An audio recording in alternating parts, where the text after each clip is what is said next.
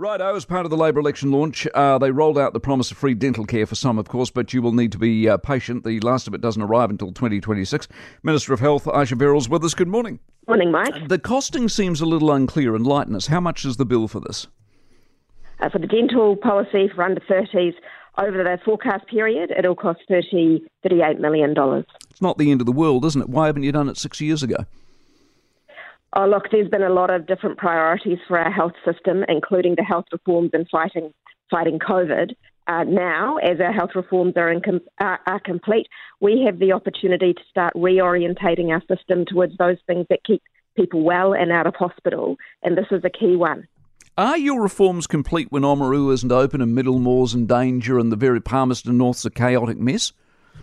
We have the main structures for the health reforms in place, including having set up Te But indeed, those sorts of things about the service level improvements we want to make, improving the sustainability of services and the workforce, and reorientating the system to provide services in the community, like free dental that keep people out of hospital. That is the next step that we're now able to take because the structures are right. What's the main problem with the dental uh, being so long to put in place? Is it the money and or, or, or the people who we don't have?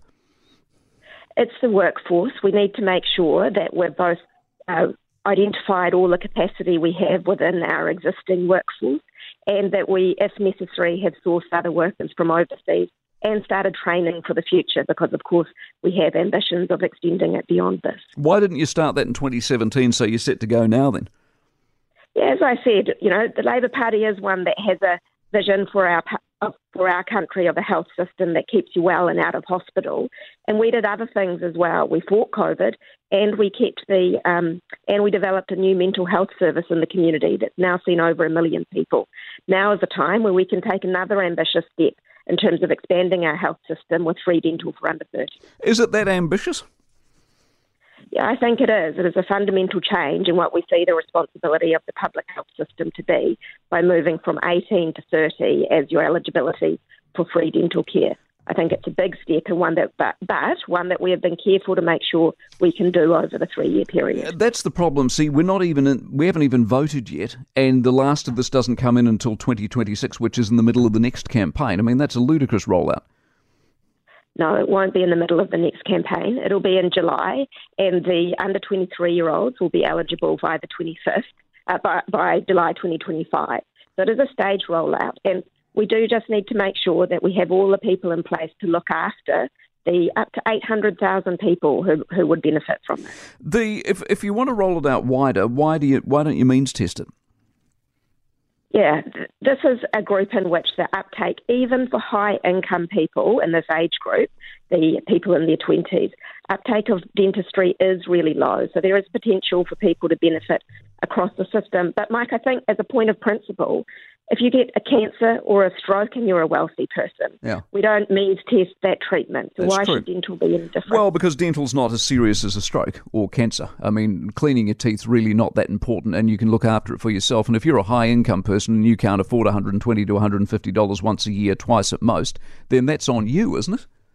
We're talking about people in their 30s, so those of them who are in, who have higher incomes are probably still only just getting started in employment and have a lot of other financial pressures uh, on them. But uh, just to be clear, looking after your teeth and getting an annual dental check is really important. Yeah. It prevents it pre- prevents tooth decay, but also over a quarter of people who come to hospital needing a complicated dental uh, surgery are in that age group in the in their twenties. Uh, so it shows the importance of really starting with this population. Let me read you a text I got. It says the New Zealand Dental Council do not have their own accreditation exams for immigrants outside the Commonwealth. They're using Canada's exam process since 2016. Is that true? Yeah, look, I am not aware of that, but I, I can look into it. But the issue for the Dental Council is they uh, are taking an enabling approach to make sure that we have the staff we need in New Zealand. They have a lot of uh, innovative ideas about how can, we can have new roles in dentistry to make our care more uh, more efficient, and I, I think uh, that is a key part of how we develop the dental services we want for people, including through expanding free dental. All right, appreciate your time, Ayesha Verrall. Ayesha Verrall. I'm getting that wrong. I still get it wrong. I don't know why I get it wrong. It's Aisha, Aisha, it's Aisha. I keep saying the That's a short-term memory loss, probably caused by uh, poor dental hygiene, perhaps. It probably is. It's a, it's it's a. Uh, I was at the dentist the other day. Is am I being unfair? 120 130 dollars once a year, which is what you're dealing with with a you know with a classic checkup. Is that for a 30 year old, as she puts it, in a high as a high income earner? Is that is that on you or is that on the state forever? For more from the Mike Hosking Breakfast, listen live to News Talk ZB from 6 a.m. weekdays or follow the podcast on iHeartRadio.